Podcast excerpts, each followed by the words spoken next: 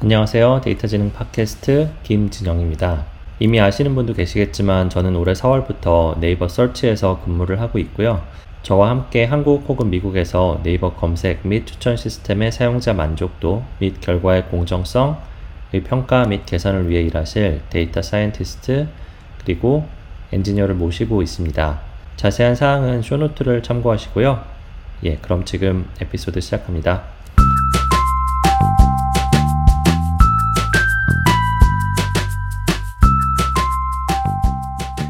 오늘 모신 게스트 성함은 이정윤님이시고요.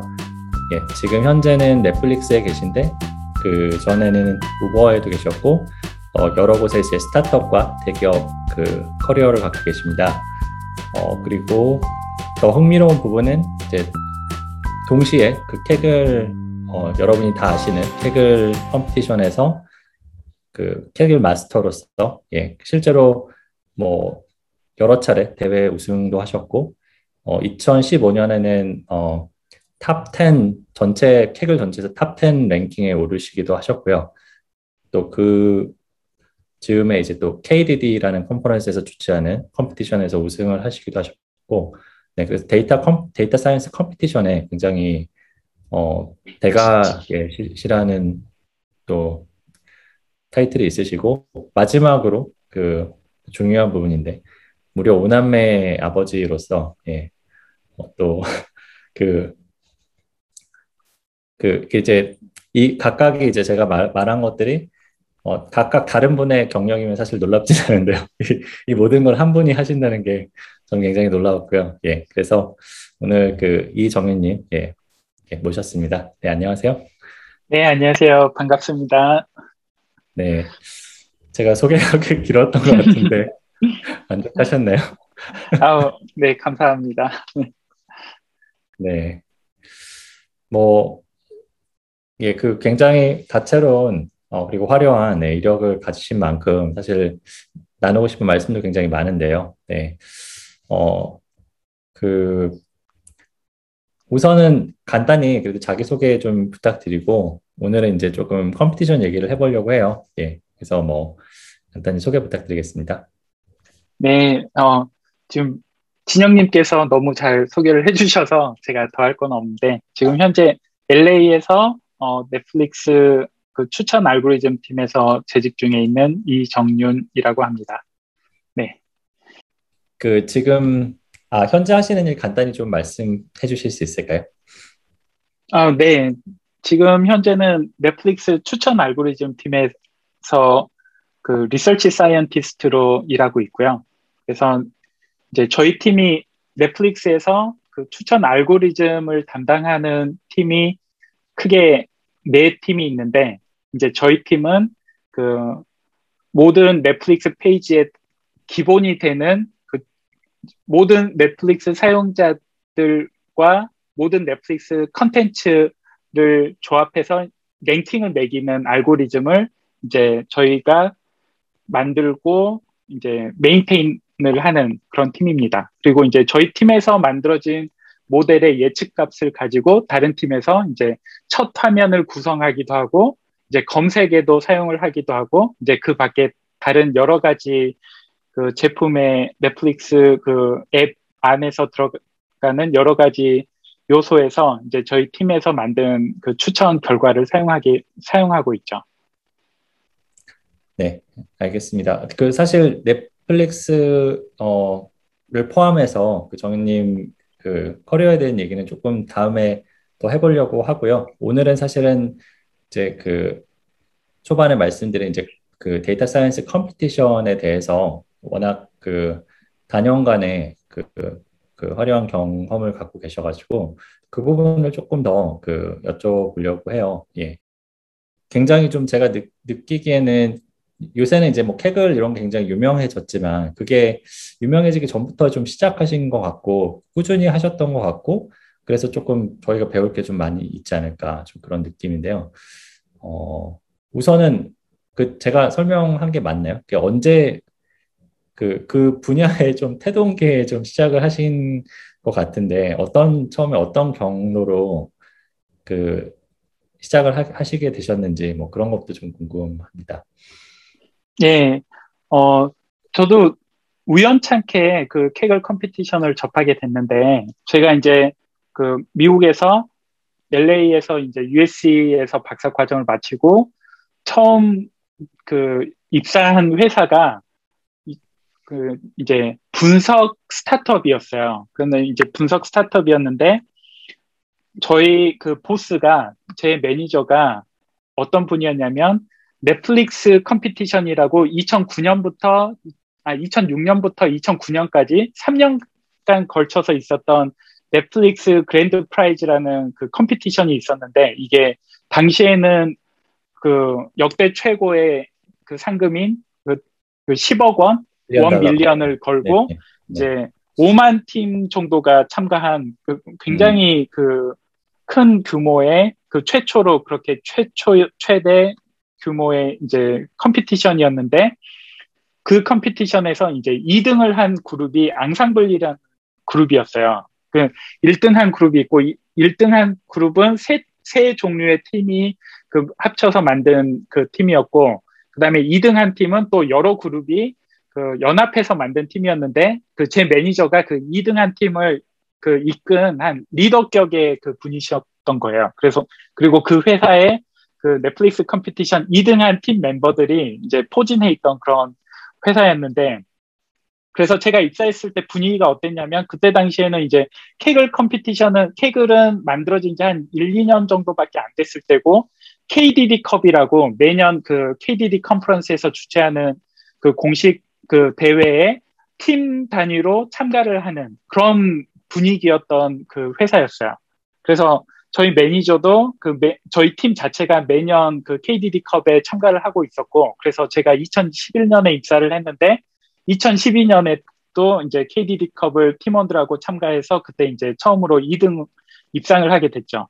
근데 당시에 그 Kaggle이 규모는 비록 작았는데 competition을 꽤 그 자주 개최를 하니까 KDD 컵 같은 경우에는 1년에 한 번밖에 참가할 수 없는데 Kaggle은 여러 번 참가할 수 있으니까 저희들이 아 competition 어, 감각도 살릴 겸 또 이제 뭐 상금도 뭐 그 한번 기회가 되면은 노려볼 겸 그렇게 그 Kaggle을 참가하는 거를 약간 권장하는 그런 팀 분위기였던 것 같아요. 그래서 이제 참가를 하게 되었고 그리고 2012년에 저희가 저희 팀 저희 회사가 그 넷플릭스 Grand Prize에서 1등 했던 그룹에 듀오가 있어요. 그 오스트리아 그 오스트리아에 있는 그 두 사람이 있었는데 그 당시에 이제 그 약간 old timer들은 그 아실 텐데 그 Commendo라는 회사를 차려서 KDD 컵에 출전을 해서 KDD 컵을 한 뭐 4, 5회 연속 1등을 하고 이런 이제 그 넷플릭스 Grand Prize에서도 1등을 하고 그 다음에 이뤄 그 이루어진 KDD 컵에서도 다수 수상을 한 그 듀오가 있었는데 그, 그 듀오를 듀오가 차린 회사를 인수하게 돼요. 저희 회사가. 그래서 음. 이제 그 거기에 마이클 야허랑 그 안드레아스라는 그 듀오를 저희 팀 듀오가 저희 팀에 join을 하게 돼 가지고 그 사람들하고 같이 competition을 이제 참가하게 되면서 정말 이 사람들은 당시에 competition에 지금도 이제 그 마이클은 그때 이후에도 compe, Kaggle을 꾸준히 해서 Kaggle grandmaster가 되고 이제 Kaggle 커뮤니티에서도 굉장히 인정을 받는 약간 레전드에 속하는 사람인데 이 사람하고 같이 팀, 팀이 돼가지고 이제 competition을 참가하다 보니까 아 이런 이 사람처럼 하고 싶다 이제 배우고 싶다라는 생각이 들어가지고 이제 그 첫 번째 회사를 나온 이후에도 계속 이 마이클 야허랑 그 contact을 하면서 Kaggle competition을 같이 참가를 하게 된 거죠. 그래서 old timer랑 그렇게 old timer한테 배우면서 이제 그 Kaggle을 초창기에 그렇게 이제 꾸준히 참가를 할 수 있었던 것 같아요. 아, 네네. 네, 흥미로운 얘기인데요. 아, 그, 근데 그, 혹시 AT&T에 근무하시는 분 중에 Kaggle, 그러니까 넷플릭스 Prize 하신 분이 계셨던 것 같은데 맞나요? 제가 기억이. 네, 아마 그분이 그 나중에 구글로 가셨을 거예요. 아, 그, 아 네네. 네. 뭐 AT&T가 그 제가 기억에 남는 게 그 넷플릭스 저도 그때 대학원생이었어 가지고 음, 관심 있게 봤던 것 같은데 뭔가 그 네 어쨌든 아 근데 그 그 스타트업 에서 사실 Kaggle 참가가 그 메인 그러니까 competition 참가가 메인 비즈니스 모델은 당연히 아니셨을 텐데 그죠. 네. 나중에 그 competition 참가를 권장하고 팀을 짜서 참가한다는 게 사실 잘 어 그러니까 어 이해가 안 가는 부분도 있긴 하거든요. 음. 이게 competition이 이제 Kaggle을 아예 모르시는 분들은 아 이게 그 일의 연장선상이 아닌가 뭐 아니면은 일에 더 추가가 되는 게 아닌가라고 많이 생각을 하시는데 사실 Kaggle competition 한 두세 번만 해보신 사람들도 아 이게 중독성이 있구나 이거를 금방 아실 수가 있어요. 이게 어 왜 그러냐면 내가 처음에 어떤 모델 그 예측값을 서밋을 했는데 결과가 바닥이었다가 좀 고쳐가지고 올렸더니 결과가 올라가고 등수가 올라가고 이게 굉장히 그, 어, 동기부여가 되거든요. 그리고 처음에는 그냥 위에 상위에 그 상위권에 있는 사람하고 그 처음 진입했을 때는 격차가 굉장히 많이 나는데 이게 좀 하다 보면은 격차가 점점점 좁혀지다가 어느 순간은 아, 나도 저 상위권에 진입해 볼 수 있겠는데, 나도 메달권에 진입할 수 있겠는데, 이게 이제 좀 그 마음에 와닿기 시작하면은 누가, 어, 이거 해! 라고 하지 않아도 막 개인이 짬을 내서 하고, 예, 그렇게 되는 것 같아요. 그래서 뭐 저희 팀원들도 다 다른 업무가, 풀타임 업무가 있었는데, 이제 뭐 competition은 그 일상 업무, 그 정규 업무는 아니었지만, 팀원들이 그 자발적으로 팀을 만들어 가지고 이제 뭐 일주일에 한 번씩 미팅을 해가면서 이제 competition 결과도 공유하고 노하우도 공유하고 그러면서 그 재밌게 했던 것 같아요. 아, 네네네. 뭐 업무에 도움도 될 수 있고요, 그렇죠? 대부분 그러니까 뭐, 뭐 AI 뭐 관련된 회사를 한다면은 그때는 그쵸? 예. AI란 말을 안 쓰셨겠지만은 네, 예, 예. 네. 어, 어쨌든 그 이후로도 그래서 계속 어, 캐글 컴피티션 참가를 하셨던 거죠. 그 이후에 이제 다른 회사에 계속 다니시면서도 어, 그러면 그 계속 꾸준히 하셨, 하실 수 있었던 이유가 말씀하신 어떤 그 중독성, 네, 그런 거가 메인, 그, 그 주된 동기라고 생각해도 될까요?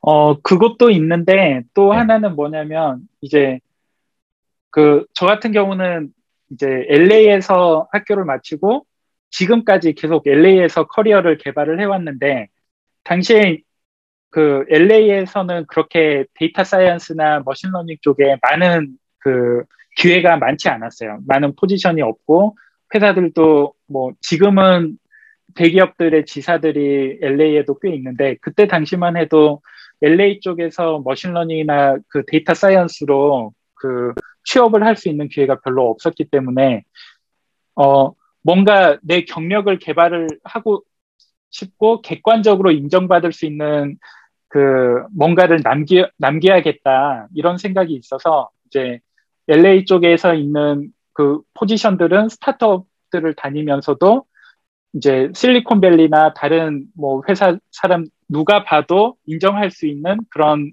경력을 그 만들어 보자 라는 생각에 그 더 열심히 했던 것 같아요. 음, 네네. 그, 그 중독, 세상에 이제 중독성이 있는 게 케이크 컴피티션 뿐만이 아닌데 아마 다른 분들이 케이크를 중독되셔가지고 하셨다고 그러면 조금 어, 좀 그 뭔가 그 어, 공감하시기 어려울 수도 있었을 것 같은데 커리어 말씀을 하시니까 예, 그 부분이 조금 이해가 되네요. 그 요새는 원격 근무도 더 일상화되고 말씀하신 대로 tech 회사들이 여기저기 퍼지는 추세지만 그 당시만 해도 저 주로 이제 뭐 Bay나 이런 데 대부분 있었던 것 같으니까 네네 네 알겠습니다. 네 그러면은 지금까지 100여 개의 competition을 참가하셨다고 본 것 같은데요. 그, 어, 그 중에 그러면은 조금, 어, 좀 기억에 남, 남는 competition이 있으실지 어, 좀 개별 competition 얘기를 조금 더 들어보고 싶네요. 예, 이제 저는 아무래도 old timer다 보니까 최근 competition보다는 이제 2015년에 그 KDD 컵이 가장 기억에 남는데요. 이제 이 KDD 컵 자체로도 굉장히 그 프레스티저스하고 그래서 아, 한 번은 그 우승을 해봐야겠다. 2012년에 이제 참가했을 때는 2등을 했었거든요. 근데 한번 1등을 해보고 싶다라는 생각이 들었고, 그리고 2015년 당시에 어떻게 보면 그 제가 competition, Kaggle competition에서 가장 좋은 성적을 내고 있을 때였어요. 그래서 이제 다른 Kaggle 대회에서도 각종 대회에서도 이제 그 gold medal을 계속 따고 있었고, 그래서 Kaggle 등수도 이제 계속 올라가고 있던 그런 상황에서 아 올해는 뭔가 해볼 수 있겠다 그랬는데 이제 아까 그 초반에 소개해 주신 것처럼 제가 오남매 아빠인데 그때 2014년 말에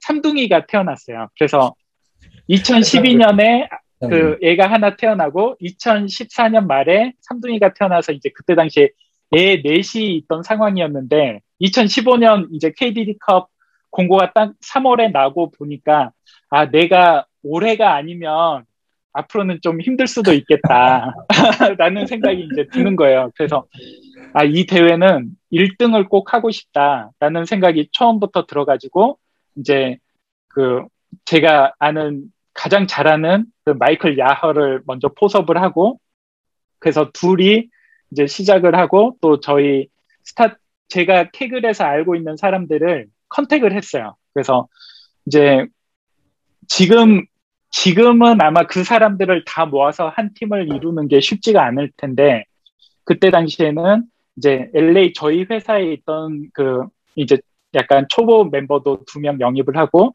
그다음에 유럽 그 오스트리아에 있는 마이클하고 안드레아스 그 어, 넷플릭스 Grand Prize 1등한 두 사람도 영입을 하고 일본의 그 코에이라고 지금 일본의 1세대 Kaggler 중에서 또 전설로 남아있는 사람이 있거든요. 그 이제 코에이라는 그 일본 Kaggler도 영입을 하고 또 싱가포르에 있던 베트남 출신의 그 탐이라는 그 그랜마스터도 있는데 그 사람도 영입을 해, 하고 해가지고 또 이제 중국 캐글러도 영입을 하고 해서 약간 어벤져스 팀을 결성을 한 거죠. 음. 그래서 이제 뭐 유럽, 아시아, 동부, 서부 이런 그 시차가 다 다른 팀을 모아 가지고 이제 KDD 컵에 2015년에 나가서 1등을 했어요. 이제 그것도 막판까지 그 일본의 이제 데드라인 이틀 전까지도 그 3등이었는데 이제 데드라인 이틀 전에 일본에 있던 그 코에이 Grandmaster가 어떤 굉장히 중요한 feature를 발견을 해요. 그래서 아, 이 feature를 해보니까 single model로도 7등을 할 수 있는 solution이 나왔다.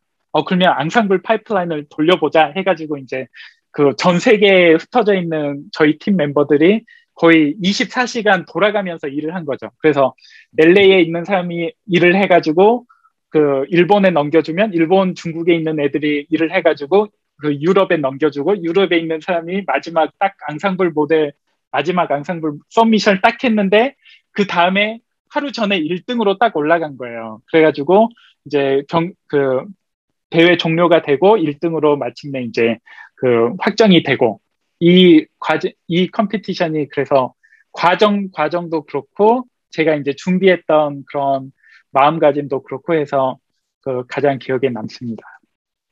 아, 네네. 아, 보통은 새쌍둥이가 태어나면 그 순간에 그냥 아, 나의 KDD컵 경력은 여기서 끝이야 이러실 것 같은데 어, 올해까지라고 생각하셨다는 게 어, 범상치 않으신 것 같고요. 예, 그리고 아, 네네 그 흥미롭네요. 그 그런 그 international 팀을 지금처럼 화상회의가 그렇게 일반화된 시점도 아니셨을 텐데 어 그 그런 콜라보레이션 같은 경우에 회의가 필요하면 그냥 아, 뭐, 뭐, 뭐 그, 그래도 텔레컨퍼런스는 가능했었죠. 어떻게 콜라보레이션 어떻게 하셨나요? 아 이게 또 아시아 쪽에 있는 분들은 영어가 불편하기 때문에 이렇게 뭐 전화나 화상 회의로는 그 오히려 대화가 안 되고 음, 스카이브로 채팅으로 다 100% 했어요. 음, 음, 그러니까 어느 정도, 그러니까 좀 버퍼를 두고 말을 네네네. 아, 음, 그 컴피티션에 그러면은 어 문제랑 그다음에 그러면 위닝 솔루션의 어떤 간단히 소, 개해 주실 수 있을까요? 조금 더 이제 구체적으로 궁금하신 분이 있으실 것 같아요. 그때 2015년 KDD 컵에. 아, 2015년 그 컴피티션은 그 MOOC 이제 이것도 그 중국의 Coursera 같은 그러니까 인터넷 강의 그런 플랫폼인데 이- 이제 여러 개의 강의가 있고 그 참가하는 학생들이 있었을 때 어떤 참가자들이 그 dropout을 할 건지 그 이 dropout 그 dropout 여부를 prediction하는 그런 competition이었어요.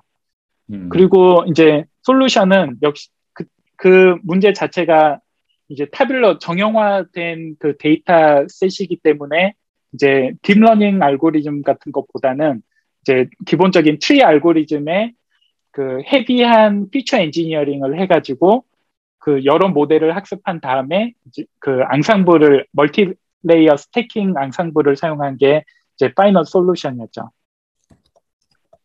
음, 네, 뭐 그렇게만 들으면은 사실 뭐 특히 지금 지금 2000 이제 20년이 넘어선 지금으로서는 굉장히 좀 일반화된 솔루션 같은데 어 그러면은 그 1위 1위를 한 그 어 정윤님 팀의 알고리즘이랑 다른 참가자들의 알고리즘을 나누는 결정적인 차이가 뭐였을까요? 왜냐면 다른 분들도 앙상블 썼을 것 같거든요. 그 저기 넷플릭스 Prize 이후에 모든 사람들이 이제 앙상블을 알았으니까, 그러니까 물론 물론 그 전에도 알았겠지만 어쨌든 뭔가 이런 그 그런 이제 competition에 잘하는 방법이라는 물론 이제 좋은 좋은 분들을 모으셨겠지만은 어느 정도 이제 기본적인 접근법은 좀 어, 어느 정도 공유가 된 상태에서 그래도 이제 그 엣지를 만들어서 competition에 우승을 하시는 거잖아요. 근데 이제 그냥 그 뭐 좀 그, 그때는 어떤 게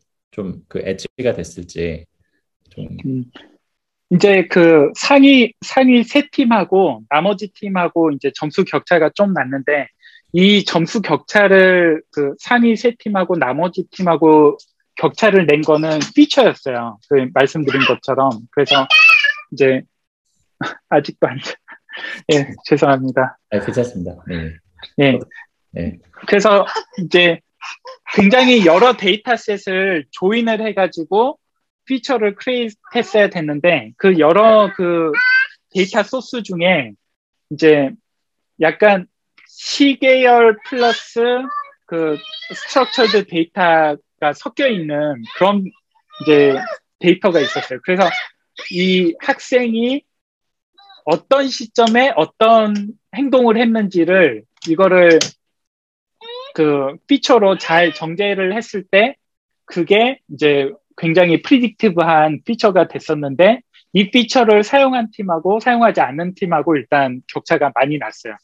근데 이제 상위 세 팀 사이에서는 피처 자체는 비슷하고 이제 사용한 알고리즘도 대부분 gradient boosting machine을 사용을 했는데 이제 저희 팀 같은 경우에 약간 그 특별했던 거는 보통 그 stacking 앙상블을 사용을 할 때 피처가 있고 single model들이 있고 그 single model들을 앙상블한 그 앙상블 모델이 이제 이렇게 그 1단계 앙상블이라고 할 수 있겠죠. 그래서 first layer stacking을 하는 경우가 대부분인데 저희 같은 경우에는 1단계 앙상블을 하고 그 위에 또 한 단계 더 올리고 한 단계 더 올리고 해서 그 stacking을 세 층을 했어요. 그래서 이제 첫 번째 그 feature로 raw feature로 학습한 모델은 총 64개의 모델이 있었고 그 64개의 모델을 가지고 그 2차 앙상블 한 모델이 15개가 있었고 그 15개의 2차 앙상블 모델을 또 앙상블 한 게 마지막 모델이 이제 두 개가 있어가지고 그 마지막 두 모델을 그 이제 선형 결합한 그 weighted average 한 게 저희 최종 결과였어요. 그러니까 앙상블 layer 세 개를 거치면서 이제 그 가능한 그 퍼포먼스를 최대한 이제 쥐어 짠 거죠. 그래서 앙상블 layer 첫 번째까지만 했을 때가 아마 이제 3등 정도 하는 성적이었는데 이제 두 번째, 세 번째 앙상블 layer를 그 앙상블 모델의 예측 값이 이제 1등 solution이 된 거죠. 음. 아, 네네네. 그러면 이제 그런 지금 방금 말씀하신 어떤 어, 그 비법이라고 해야 될까요? 레시피라고 해야 될까요? 그런 게 다른 competition에도 좀 일반화되는 건지 이제 competition이라는 게 제가 알기로는 대부분 어떤 예측 문제긴 한데 그래도 매번 도메인이 다르잖아요. 그래서 competition마다 조금 다른 부분도 있을 것 같긴 한데 그런 좀 그 모든 competition 좀 공유되는 부분과 좀 competition마다 독특한 부분이 어떻게 그 경험상으로 어떠신지 좀 궁금하네요.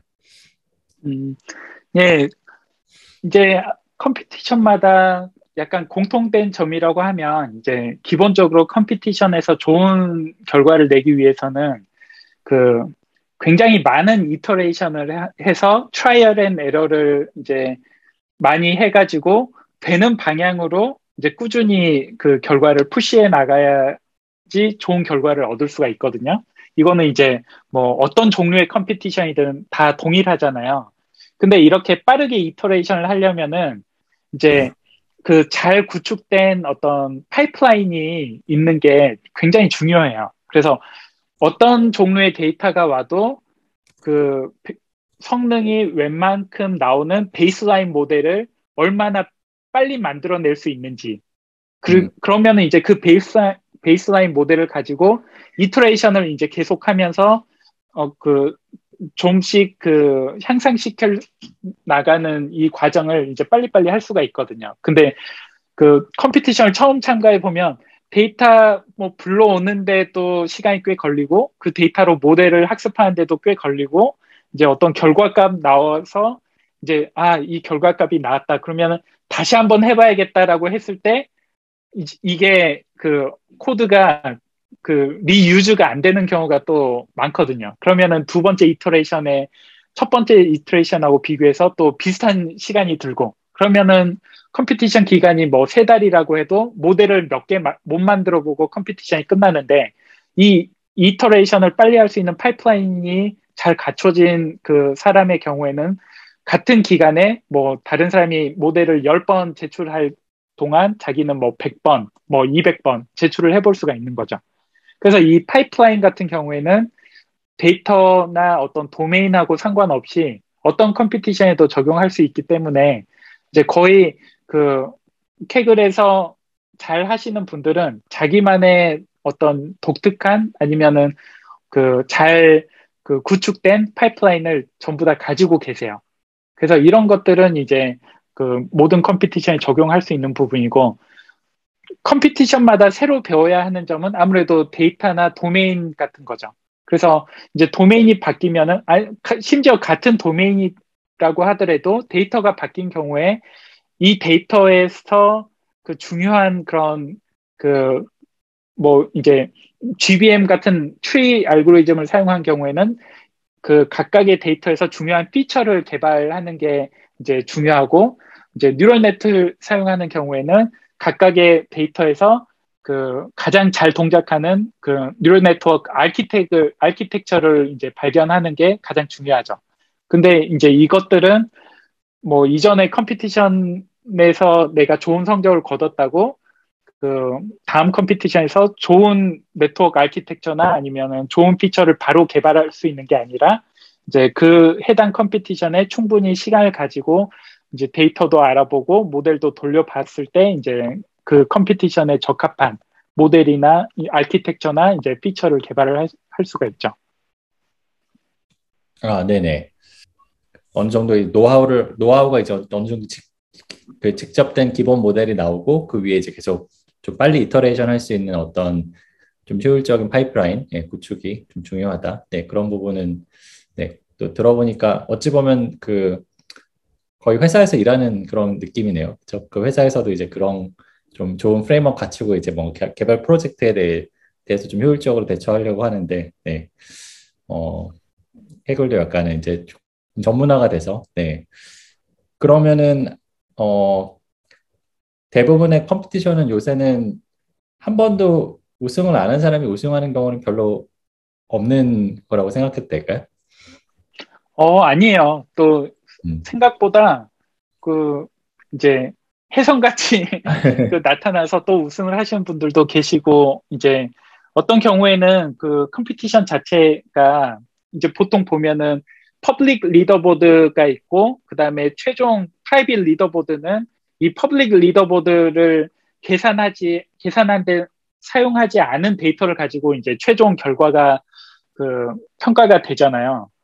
근데 보통 Kaggle을 오래 하신 분들은 이 public leaderboard를 신경을 안 쓰기가 어려워요. 그래서 public leaderboard에서 최대한 높은 그 성적을 얻으려고 노력을 많이 하시는데 이제 그러다 보니까 public leaderboard에 사용된 테스트 데이터와 private 테스트 데이터가 차이가 많이 나는 경우에는 정말 예상 외의 분들이 우승을 하거나 좋은 성적을 거두는 그런 경우들이 어, 예, 꽤 몇 번 있었어요.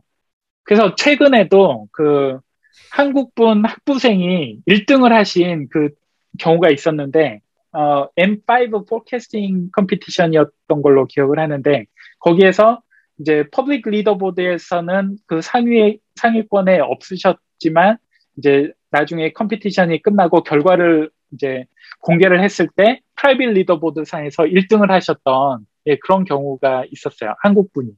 어, 아, 흥미롭네요. 그러니까 일종의 그 overfitting이 발생하는 거네요. 그렇죠? public 공개된 그 데이터셋에서 내 위치를 너무 의식해서 올리다 보니까 오히려 private 데이터에서 아, 네네 그 어찌 보면 이제 회사에서도 좀 자주 일어나는 딜레마인 것 같아서 좀 흥미로운 게 회사에서도 이제 저희가 뭐 보통 모델을 만들면은 내부적으로 평가하는 데이터가 있잖아요. 그렇죠? 근데 이제 거기에서 사실 잘해야지 뭔가 인정도 받고 하는데 실제로 이제 고객이 쓰는 모델 자체는 어, 어찌 보면 별도의 그 데이터를 그러니까 저희가 보지 미리 보지 못한 데이터를 가지고 고객은 경험을 하는 거라서 실제로는 이제 그 내부적으로 평가를 잘 받았다 꼭 고객 만족으로 연결되는 게 아닌데 그런 관점에서 이제 그 Kaggle에서 이제 public leaderboard 데이터와 private 실제 결과로 연결되는 private 데이 그 leaderboard 데이터가 다르다는 부분이 어찌 보면 굉장히 현실이랑도 굉장히 연결되지 않나? 네, 이런 생각도 좀, 좀 드네요. 네. 네네. 네. 어, 그러면 그, 지금 계속 이제 현업에서, 어, 뭐 최근에 이제 우버, 넷플릭스 이런 회사에서 일을 하시면서 또 캐글도 참여를 하고 계신데, 어, 그런, 그 업무랑 그 캐글에서 어떤 배우신 노하우랑 얼마나 조금 연계성이 있는지, 캐글에서 하셨던 게 그 업무에 좀 적용되는 부분이랑 또 반대로 뭐 업무에서 배우신 게 Kaggle에 적용되는 경우도 있, 없진 않을 것 같은 생각도 드는데 그런 부분은 어떨까요?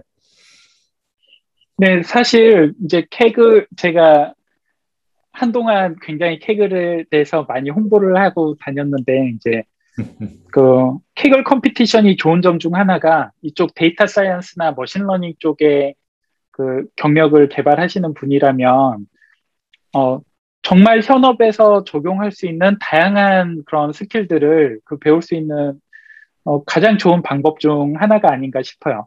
이제 물론 현업에서 실제 data science나 machine learning을 적용할 때는 Kaggle competition에서 다루는 어떤 알고리즘 개발 이외에도 정말 다양한 부분을 신경 써야 하고 그런 부분도 배워야 하지만 이제 machine learning이나 data science 업무가 업무를 구성하는 여러 요소 중에서 알고리즘 개발이라고 하는 그 부분에 대해서는 Kaggle만큼 그 자기 실력을 향상시키기에 그 좋은 플랫폼이 없다고 저는 생각을 해요. 그래서 이제 어떤 사람이 아무리 좋은 그 회사를 가, 가서 정말 다양한 문제의 data science dataset을 접해 본다고 하더라도 Kaggle에서 제공, Kaggle competition에서 제공하는 뭐 거의 매달 새로운 competition이 그 열리고 그 어떤 시점에서 한 10개 정도의 competition이 항상 있는데 이런 그 competition에서 얻을 수 있는 다양한 종류, 경험할 수 있는 다양한 종류의 그런 데이터보다 그 많은 데이터를 접할 수 있는 그 업무 환경이 거의 없잖아요. 이제 아무리 그 대기업에서 다양한 팀 에 속해서 일을 한다고 해도 케글 데이터만큼 그 다양한 데이터를 접하고 다양한 기법들을 적용할 수 있는 기회가 없기 때문에 예, 케글에서 그렇게 배우는 노하우가 정말 귀하다. 그래서 다른 꼭 한 회사뿐만 아니라 다른 회사로 전직을 한다고 할 때도 이제 그 사용할 수가 있고 아니면 같은 회사에서도 이제 다른 도메인에서 얻은 아이디어를 적용을 하고자 할 때 굉장히 그 좋은 영감을 줄 수도 있고 라는 측면에서 저는 어, 현업에 적용할 수 있는 가능성이 정말 무궁무진하다고 그 생각을 합니다. 아, 네네. 네, 저도 뭐 그 부분은 동의를 하고요. 어, 근데 이제 또 다른, 이제 좀 그, 다른 관점에서 어떤 분들은 Kaggle에서 이제, 정윤님도 비슷한 그, 어, 느낌으로 말씀하신 것 같긴 한데, Kaggle에서 잘하는 게 그 현업에서 이제 또 정말 그 성과를 내는 거랑 또 100% 같은 건 아니다. 이런 얘기도 좀 들은 것 같긴 해요. 근데 그런 부분은 이제 물론 이제 그 core 그 이제 알고리즘 development 이제 그런 부분에 대해서는 competition이 어 굉장히 그 딱 그 부분만 정말 많이 집중적으로 배울 수 있는 방법인 것 같긴 한데 정윤님이 느끼시기에 그러면은 그 밖에 어떤 어 현업의 어떤 challenge는 그러니까 이제 그 Kaggle에서 배울 수 없는 건 뭐가 있을까요? 네, 아무래도 그 이제 ML ML engineering하고 또 data science하고 그 다른 굉장히 이제 요구 사항이 많이 차이가 나는데 이제 만약에 엔지니어링 쪽으로 간다. 그래서 machine learning을 어떤 product에 적용을 하는 그런 그 업무를 하신다고 한다면 아무래도 여러 가지 그 software software engineering best practice를 배우는 거는 Kaggle에서 하기 어려운 부분들이죠. 예를 들면은 이제 그 production에 그 machine learning 모델을 적용할 때는 아무래도 scalability나 reliability 이런 게 훨씬 더 중요하죠. 아무리 성능이 좋은 모, 모델이더라도 그 뭐 많은 user들한테 적용할 수 있게 그 scale이 안 되거나 아니면은 그 뭐 99.999라고 하죠. 그 99.999% 항상 그 이제 돌아가지 않고 예를 들어서 90%만 돌아가고 10%는 죽는다. 이러면은 이제 현업에서는 사용할 수 없는 부분이죠. 이제 이런 것들을 보완할 수 있는 여러 가지 software engineering best practice들이 있는데 이런 것들은 아무래도 현업에서 배워야겠죠. 또 이제 data science 쪽을 본다면 이제 알고리즘 성능은 data science에서는 또 굉장히 적다고 하면 적은 부분인데 왜 그러냐면 이제 data science 같은 경우에는 어떤 문제를 그 정의하고 이제 어떤 문, 데이터가 주어졌을 때 이 데이터를 어떤 식으로 사용해서 어떤 비즈니스 impact을 만들 것인가 이 문제를 그 도출해내는 것 자체가 굉장히 중요한 그 업무 중 하나인데 이제 Kaggle 같은 경우에는 보통 문제가 주어지죠. 데이터 데이터와 문제가 같이 주어지는데 이제 현업에서는 데이터는 주어지지만 문제는 주어지지 않거나 반대로 문제는 주어지는데 데이터는 주어지지 않거나 이런 경우가 많기 때문에 이런 것들을 이제 스스로 찾아내고 스스로 이제 그 어, 어떤 데이터가 필요한지 어떤 문제를 내가 그 질문을 해야 되는지 이런 부분에 대한 부분은 아무래도 케글에서는 배우기 어려운 그런 부분이라고 할 수 있죠. 네네. 네, 저 말씀하신 건 공감하고요. 제가 이제 그 data science 관점에서 하나만 더 덧붙이자면은 Kaggle 모델들은 보통 그 metric을 보통 하나만 쓰나요? 그러니까 아니면 굉장히 좀 제한적인 수의 metric을 optimize 하면 되는데 현업에서 쓰는 metric은 훨씬 많잖아요. 그래서 보통은 저희는 이제 뭐 수백 개, 수천 개를 보고 그가 그 metric 간의 어떤 어떤 optimal한 균형점을 좀 찾아서 어떤 그 의사결정을 그 이 metric을 이, 이, 이 알고리즘을 쓸 것인가 말 것인가 하는 결정을 내리는 경우가 많은데 뭐 그런 의미에서 현업을 약간 어, 단순화했다 뭐 이런 뭐 부분도 있긴 한 것 같아요. 예. 이제 네. 뭐 매트릭 하나를 옵티마이즈하는 방법을 배우면 사실 뭐 여러 개를 같이 하는 것도 뭐 좀 응용하면 되는 거니까 네. 그런 의미에서는 도움이 많이 되지 않을까 네. 생각이 됩니다.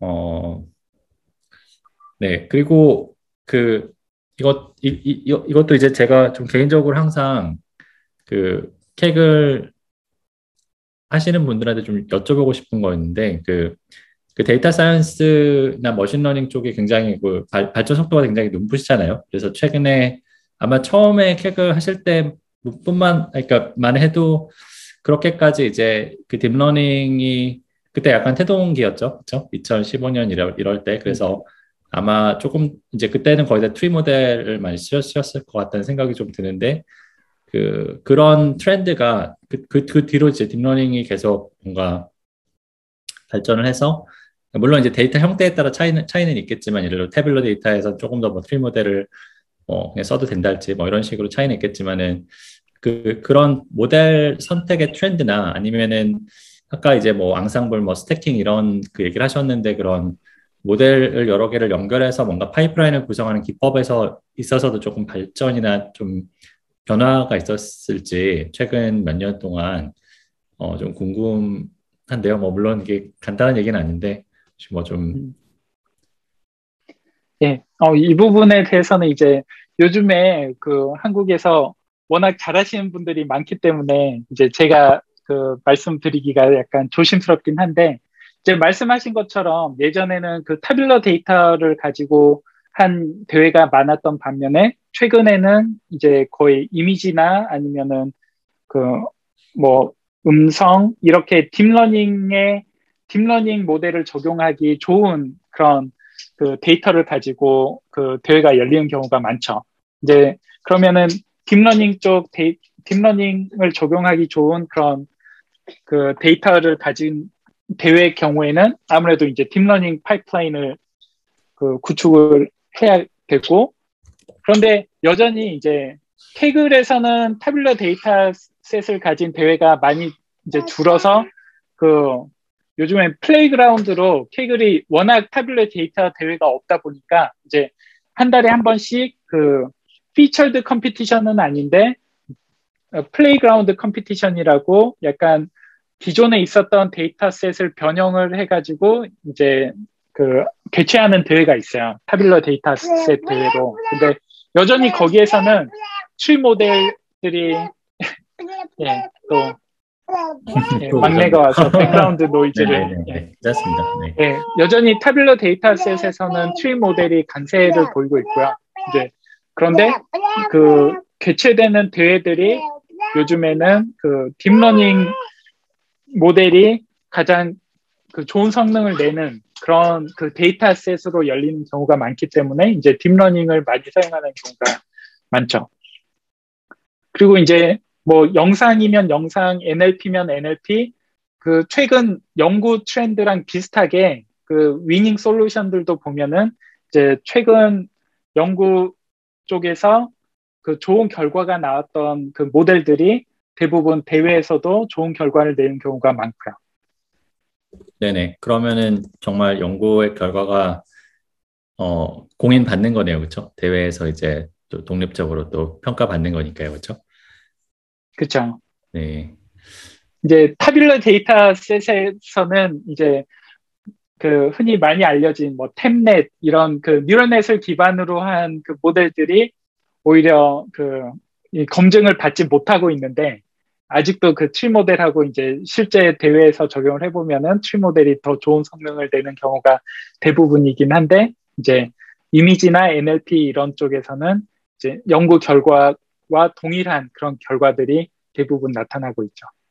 아, 네네. 그래서 모델 자체는 좀 데이터 형태별로 조금 아직도 어, 갈린다. 네, 그렇게 이해를 했고, 음, 그 모델을 쌓는 부분도 계속 발전이 있었나요? 이제 그 deep learning 쪽은 아무래도 그 개개별 개별 그 deep learning 모델의 architecture를 잘 만드는 게 이제 그 더 중요하게 그 되어가고 있고 stacking 자체는 이제 deep learning 모델 같은 경우는 경우에는 stacking 할 때도 굉장히 그 expensive 하잖아요. 개별 모델 하나 train 하는데도 굉장히 expensive 하기 때문에 그거를 뭐 몇십 개를 앙상블 해가지고 stacking해서 그 위에 또 stacking 앙상블을 한다. 이런 거는 이제 그 쉽지가 않기 때문에 대부분 앙상블을 해도 그 한 layer만 그 first layer 앙상블만 하는 경우가 대부분이고 또 그 앙상블을 하더라도 전혀 다른 feature를 사용한 그 모델들을 하기보다 그 비슷한 아키텍처에 비슷한 데이터를 사용하는데 이제 예를 들면은 이미지라고 하면은 다양한 이미지 사이즈로 이제 동일한 아키텍처 모델을 학습을 해서 그거를 이제 average를 한다든지 아니면은 weighted average를 한다든지 이런 식으로 앙상블 그 방식 자체는 굉장히 약간 단순화된 앙상블 기법을 많이 사용하는 것 같아요. 대신에 개별 모델은 훨씬 더 복잡해지고 이제 학습하는데도 더 오랜 시간이 걸리고. 예. 음. 네네네. 저 모델 형태, 그러니까 모델의 특성에 따라서 네, 그, 그 앙상블 방법도 네, 좀 달라져야겠죠. 네. 어, 그리고 말씀하시면서 그 한국에 잘하시는 분들이 많다고 하셨는데 그렇게 많은가요? 그리고 저희가 한국 Kaggle 커뮤니티나 뭐 또 이제 그 제가 그, 그 활동하신 걸 보니까 이제 뭐 한국에서 이제 Kaggle 비슷한 이제 competition을 여는 뭐 그 데이, 데이콘인가요? 이제 그런 어떤 단 회사 회사 회사인 거죠. 회사도 있는 것 같은데 그 부분 조금 혹시 소개 부탁드릴 수 있을지. 네, 이제 그 한국의 그 이런 Kaggle 하시는 분들의 커뮤니티는 Kaggle Korea라고 이제 페이스북에 그 그룹이 있어요.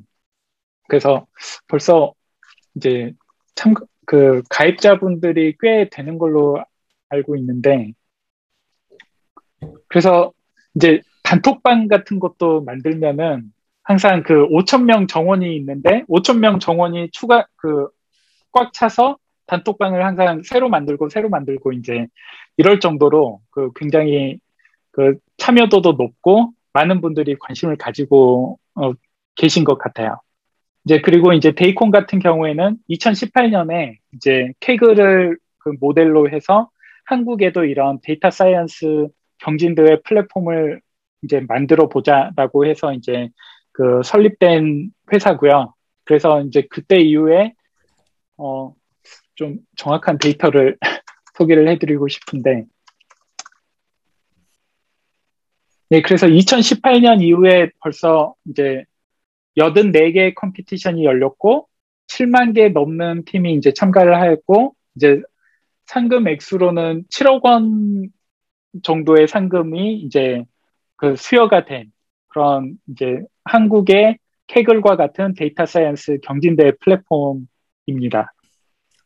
뭐 개인적으로도 좀 많이 아시는 거죠. Kaggle 커뮤니티에 계신 분들 한국 한국분 뭐 예를 들면? 네 아무래도 이제 제가 그 미국에 있다 보니까 어떤 뭐 대화나 뭐 질의응답 같은 거에 실시간으로 참여하지는 못하고 있는데 이제 그래도 뭐 좋은 자료가 있거나 아니면은 이제 좋은 그 뭐 노트북 같은 게 있으면은 이제 커뮤니티에 공유하기도 하고 또 이제 케이글 커뮤니티에 계신 분들이 좋은 성적을 올리고 그런 경우에는 또 이제 그 가서 축하드리기도 하고 예, 그러고 있습니다. 음, 네. 그러면은 캑을 잘 하시는 예를 들어서 이제 뭐 학생분들 같은 경우에 다 취업도 잘 하시는 거죠? 예, 예 저는 예, 그럴 거라고 생각을 하는데 예. 이제 Kaggle에서 좋은 성적을 거두실 정도의 분이라면 이제 여러 가지 요소가 있겠지만 일단 자기 시간을 들여서 그런 이제 경력 개발을 하시는 거고 그 다음에 또 거기에서 전 세계에 있는 다른 data scientist하고 경쟁을 해서 이제 자기의 어떤 이, 그 검증 받을 정도의 실력을 그 쌓으신 경우잖아요. 이제 그런 경우라고 한다면 이제 뭐 시간 문제지 원하시는 그 data science나 machine learning 쪽 포지션을 찾으시는데 예, 문제 없으실 거라고 예, 확신합니다. 네네. 뭐 저도 물론 제가 뭐 조사를 해본 건 아니지만 그런 예, Kaggle 쪽 경력이 있으신 분들이 사실 뭐 많이 눈에 들어오긴 하더라고요. 제가 이제 어, 그 면접을 보거나 뭐 이런 일이 있을 때도 네, 그래서 잘, 잘 되시지 않을까 네, 생각이 들고요. 뭐 물론 그렇지만은 그 사실 그니까 입상 입상이 꼭 목표가 아니라 그냥 좀 data science machine learning을 좀 공부를 해볼까 이런 생각으로 Kaggle을 물론 이제 또 이제 더 잘하시면 더 좋으시겠지만은 그런 좀좀 초보의 입장에서 시작하시는 부분 분들도 있으실 것 같은데 그런 분들께 혹시 뭐 좀 조언을 해주신다면 그러니까 뭐 케그를 처음에 이제 시작할 때 뭐 뭐 뭐 뭘 어떤 식으로 하세요? 약간 이런 식으로 좀 조언하시, 조언하시는 게 있으실지 네 아니면 뭐 좋은 자료 같은 거를 추천해 주셔도 좋고 뭐 책이나 뭐 뭐 온라인 자료 같은 거요. 네. 예, 이제 처음 그 machine learning을 접하신 분들은 이제 machine learning을 처음 시작하실 때 deep learning부터 시작을 하시는 분들도 계신데 이제 뭐 학교 커리큘럼들도 그렇고 저도 추천하는 거는 deep learning을 바로 시작하시기보다는 약간 전통적인 machine learning 기법부터 선형 회귀나 logistic 회귀부터 시작해서 뭐 decision tree, random forest, GBM 그 다음에 이제 neural network로 가시는 게 좀 그 난이도 상으로도 그렇고 나중에 어떤 deep learning 알고리즘도 좋은 deep learning 알고리즘을 만들기 위한 아이디어를 얻는데도 이런 약간 기본적인 알고리즘을 먼저 공부하시고 들어가는 게 좀 더 낫지 않나라고 생각을 하고 있어요. 이제 그런 점에서 Kaggle competition에 참가를 하실 때도 처음부터 deep learning competition에 참가하시기보다는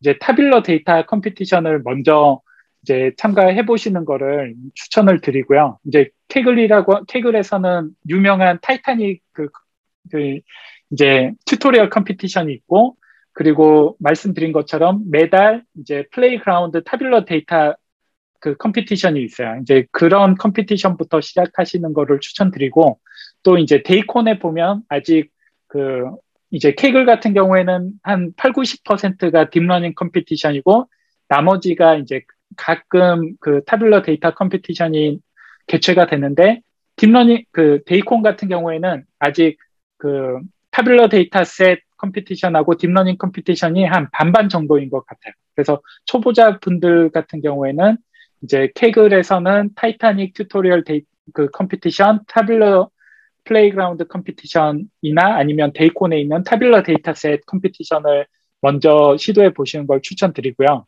그리고 이제 처음 시작을 하신다면 목표를 조, competition에서 좋은 등수를 얻기보다는 이제 그 노트북이라고 이제 카테고리가 있는데 그거는 뭐냐면은 좋은 그 insight나 좋은 노트북을 공, 공유를 했을 때 많은 사 어, 얼마나 많은 사람들이 추천을 하느냐 이걸로 이제 자기의 등급이 결정이 되는 카테고리예요. 그래서 competition master도 있고 카테고 그 노트북 master가 될 수도 있는데 이제 처음 그 data science 쪽 경력 개발을 위해서 competition 이제 Kaggle 같은 거를 처음 시작하신 분들이라면 저는 개인적으로 competition에서 좋은 등수를 얻기보다는 이런 노트북에서 좋은 등수를 얻기 위해서 노력하시는 거를 추천을 드려요.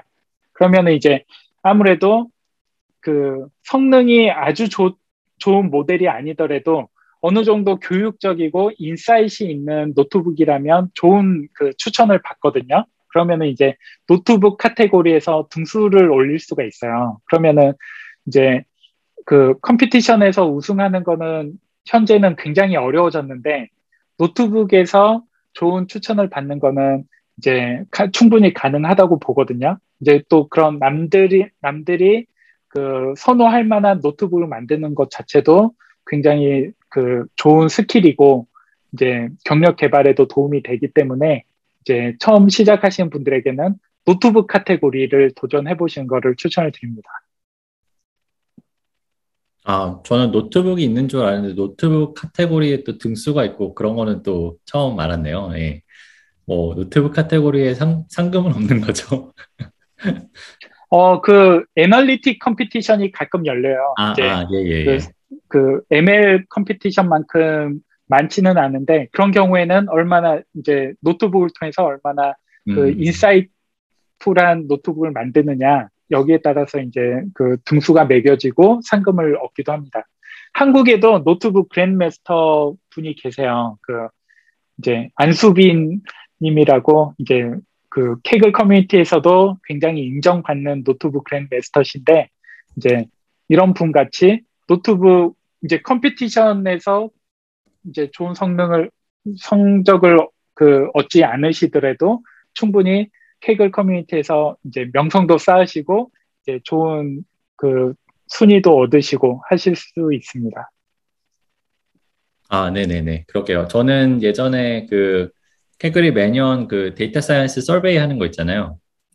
machine learning data science 그거를 매년 어 그 보면서 이제 거기에 있는 노트북 그러니까 이제 그게 이제 data scientist들의 어떤 업무나 이제 어떤 뭐 career나 약간 이런 거에 대한 서, survey라서 그 데이터 보는 게 재밌더라고요. 그래서 저도 매년 이제 나올 때마다 좀 보고 이제 또 그 작년에 비해서 올해가 어떻게 바뀌었나 이런 것도 조금 살펴보고 좀 그랬던 적이 있는데 네, 뭐 역시나 그 실제로 그 출전까지 못 해보고 예, 좀 뭐 갖고 놀아보긴 했던 것 같고요. 네, 노트북 그랜드 마스터 한국인 분이 계시는군요. 네, 그, 네, 그 어쨌든 지금 계속 컴피티션 또 참여하시는 건가요?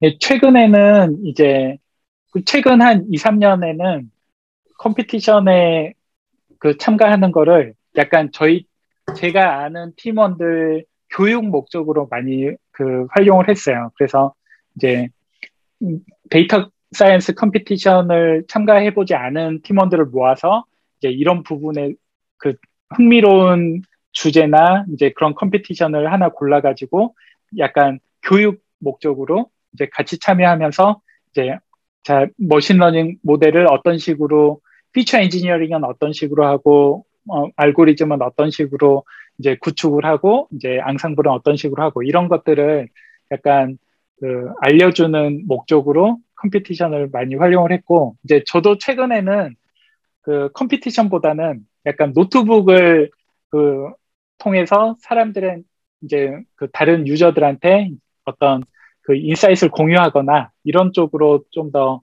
그 시간을 많이 그 할애하고 있습니다. 네, 그 관련해서 Kaggler.com이라는 홈페이지도 아마 갖고 그러니까 같이 운영하시는 것 같고 이제 GitHub에 이제 Kaggler template이라는 어떤 아까 이제 말씀하신 그런 어떤 그, 그 파이프라인이랑 좀 비슷한 것 같은데 그런 것도 있고 뭔가 좀 여러 가지 그런 Kaggle 관련돼서 좀 커뮤니티 어떤 교육 활동 같은 걸 하시는 것 같은데 조금 소개해 주실 수 있을까요? 아, 그 제가 개인적으로 그 틈 나는 대로 하는 거라 예, 그렇게 정기적으로 올리지도 못하고 해서 어, 그렇게 maintain maintain을 잘 하고 있지 않은 상황이라 예, 제가 소개해 드리기는 좀 예, 예, 부끄러운데요. 예, Kaggler.com이라는 그 사이트도 제가 상당히 초기에 이제 시작을 했던 사이트 중 하나예요. 그래서 이제 그 다른 그 몇몇 Kaggler 분들하고 어 Kaggle에서 배운 것들이나 이제 어떤 그 기법 같은 것들을 공유하는 목적으로 이제 처음에 시작을 했는데 이제 요즘에는 Kaggle 커뮤니티가 워낙 잘 되고 그다음 잘 돼 있고 또 Kaggle 노트북을 통해서 이제 그 유저들 간의 공유가 굉장히 활발해졌기 때문에 이제 지금은 이런 블로그를 통해서 공유하는 것보다 차라리 Kaggle에 있는 노트북이나 커뮤니티 안에서 공유하는 게 더 나아진 것 같아서 이제 요즘에는 그렇게 활발하게 그 contribute 하고 있지는 않고 있습니다. 그리고 이제 Kaggler라는 그 Python 패키지도 이제 제가 처음에 Kaggle 하면서 그때그때 이제 새로운 아이디어나 제가 배운 게 있으면은 그거를 그 API로 만들어서 open source로 공개를 해서 다른 사람들도 사용할 수 있게 이제 그런 의도로 그 오픈 만든 open source Python 패키지인데 이제 어 가장 최근에는 가장 최근에 이제 만든 게 deep learning을 이용해서 tabular dataset에 적용하는 기법 중에 이제 denoising autoencoder라는 그 기법이 Kaggle 커뮤니티에서는 굉장히 핫한 기법이었어요. 그, 그래서 이제 그거를 Kaggler 패키지로 패키지 안에 포함시켜서 이제 release를 했는데 최근에는 이제 또그이 Kaggler 패키지 자체가 약간 tabular dataset 용이다 보니까 이제 그 많이 사용되지 않는 것 같고 많이 필요하지 않은 것 같아서 또 그 업데이트가 많이 늦어지고 음. 있는 상황입니다. 그래서 어, 예. 요즘에 이제 그런 deep learning competition에서 좋은 성적을 올리고 계신 그 한국 Kaggler 분들이 많기 때문에 이제 그런 분들이 또 새로운 어떤 이런 open source 패키지나 이제 그런 template이나 아, 파이프라인을 공유해 주시면 이제 그것 그것도 굉장히 의미 있고 예 좋은 좋을 것 같다는 생각이 드네요. 아, 예, 예. 그러게요. 예, 이거 보시고 혹시 뭐 연락 주시면 예, 제가 이 뭐 쇼노트나 이런데 예, 포함을 시켜 보도록 하겠습니다. 네, 일단 그래도 그 제가 뭐 살펴봤는데 그 간단히 살펴봤는데 굉장히 뭐 좋은 어떤 뭐 그 영상이나 그 뭐 그 그런 code base도 있- 있는 것 같아서 예, 제가 일단 show note에는 예, 같이 공유를 하도록 할게요. 네, 감사합니다. 어, 네, 오늘 뭐 여러 가지 그, 그 data science competition에 대해서 예, 많이 말씀을 나눠봤는데요. 음, 그 앞으로 개인적으로 기- 계획이 어떠신지 이런 competition 계속 최근에는 이제 직접 참여하시기보다는 어떤 팀에서 교육용이나 어떤 좀 커뮤니티 활동 위주로 하시는 것 같은데 계획도 좀 궁금하고요. 그 어, 그리고 이제 앞으로 이제 이런 competition이 뭐 Kaggle 같은 경우에도 그 구글이 인수한 지가 좀 됐잖아요. Kaggle을. 그리고 한국에도 있고 뭔가 이게 저는 이제 그 물론 교육적인 목적도 있지만 data science scientist 팀을 만들기 어려운 회사에서 이런 competition을 통해서 이제 어쩌면 그 data science 전문 전문 역량을 아웃소싱 한다? 뭐 이런 좀 의의도 있는 것 같아서 뭔가 그런 약간 data science의 어떤 어, 수요자와 어떤 그 공급자를 연결시켜주는 이런 어, 모델이 게, 계속 뭐 될 수 있지 않을까? 어떤 뭐 모든 경우에 다 그렇게 되진 않겠지만 그런 역, 이런 플랫폼이 역할이 있지 않을까 생각은 드는데 competition 플랫폼이요. 네. 좀 어떤 어떤 식으로 바, 바뀔까요? 그런 것도 좀 궁금하고요. 네. 예, 예, 일단 처음에는 이런 competition을, competition 위주의 플랫폼으로 시작을 했는데, 말씀하신 것처럼 요즘에는 그 교육용으로 굉장히 사용자들이 많이 활용을 하고 있어요. 그래서 이제 Kaggle 유저가 지금 뭐 몇 million이 된다, 몇 백만 명이 된다고 하는데, 그 이제 Kaggle 내부에서도 그 공유한 자료 같은 거에 보면 실제 competition에 참가하는 수, 수는 한 10% 정도밖에 안 되고 90% 정도의 유저는 Kaggle에 가입하고 Kaggle에서 활동하는 게 이제 Kaggle에 있는 컨텐츠를 이용해서 이제 그 교육용으로 아니면은 그 Kaggle에 있는 data science 커뮤니티 활동 목적으로 이제 Kaggle 플랫폼을 활용을 한다는 거죠. 이제 이처, 이렇게 약간 competition 자체보다는 이제 교육용이나 말씀하신 것처럼 또는 이제 비즈니스와 비즈니스 그 enterprise 고객들과 또 data science 인력 간의 어떤 그 어, matchmaking이 되는 그런 플랫폼으로도 활용이 될 수 있겠죠.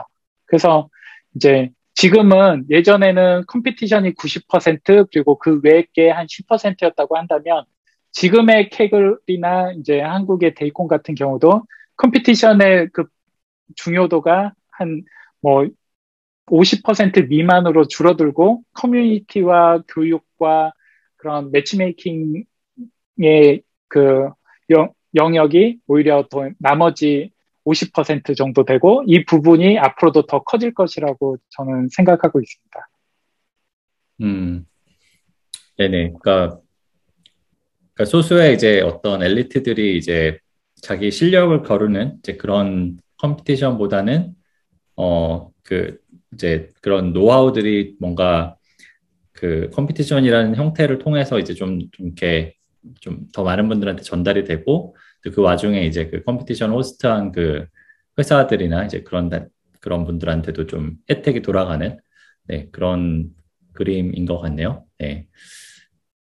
그러면은 근데 좀 제가 또 궁금했던 게 Kaggle 에서의 만약에 그 본인의 어, 그러니까 그뭐 회사 뭐 특정한 회사에서 이제 Kaggle에 이제 아마 물론 Kaggle 플, 그런 competition 플랫폼마다 좀 다를 것 같긴 한데 그 본인 그 자사의 어떤 데이터랑 그 문제를 Kaggle에 올리면은 그, 그 결과물에 대해서는 어 공개는 공개가 되긴 되긴 하는 거잖아요. 그러면은 어 그러면 이제 올린 기업 입장에서는 아마 물론 이제 그거를 자기네 뭐 기밀이나 약간 그 어떤 그 좀 뭔가 저작권을 걸거나 뭐 그러고 싶은 아마 그 생각도 좀 있을 것 같긴 한데 보통 그런 부분은 어 공개 competition이라는 특성상 좀 쉽지는 않을 것 같은데 그런 어 제약 조건이 걸린 competition도 별도로 열리나요?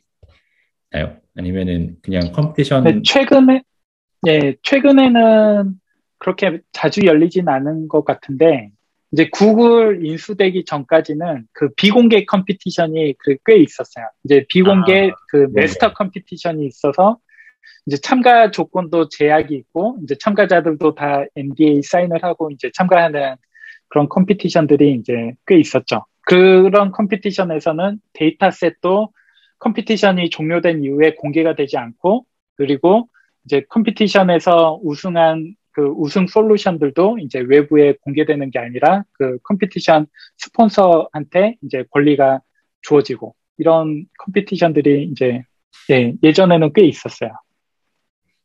아, 네네. 네. 아, 그렇, 그렇군요. 네. 아마 그런 모델이 앞으로도 캐글이 아니라 다른 어떤 플랫폼에서 계속 나올 수 있겠네요. 그죠. 네, 네.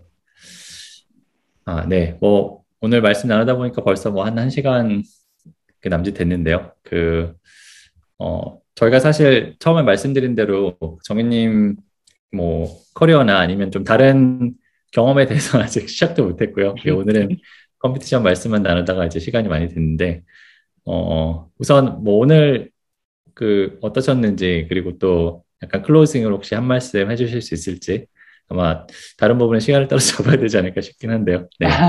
일단 좀 네. 예. 네.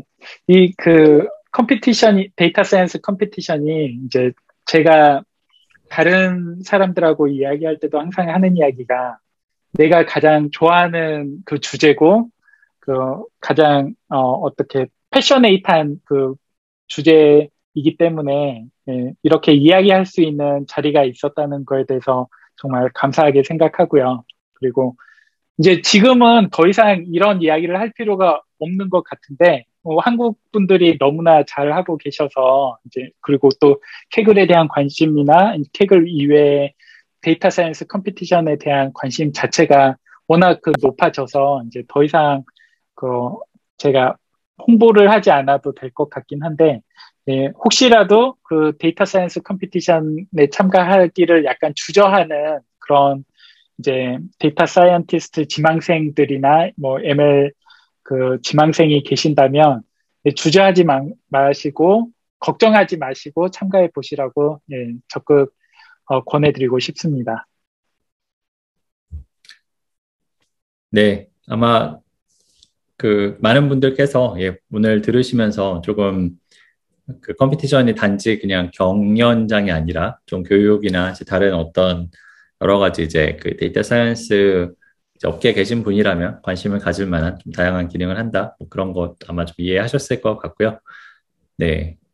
어, 네, 어쨌든 뭐 오늘 예, 그 어찌 보면은 그 데이터 컴, competition 1세대 거의 1세대 저 뭐 Netflix Prize까지 올라가면 뭐 1.5세대 정도로 말씀드릴 수도 있을 것 같은데 네, 어쨌든 굉장히 오랫동안 컴피티션 쪽에서 좋은 성적 내시고 또 지금까지 또 어, 또 좋은 또 경력도 쌓아오신 예, 정윤님 오늘 모셨고요.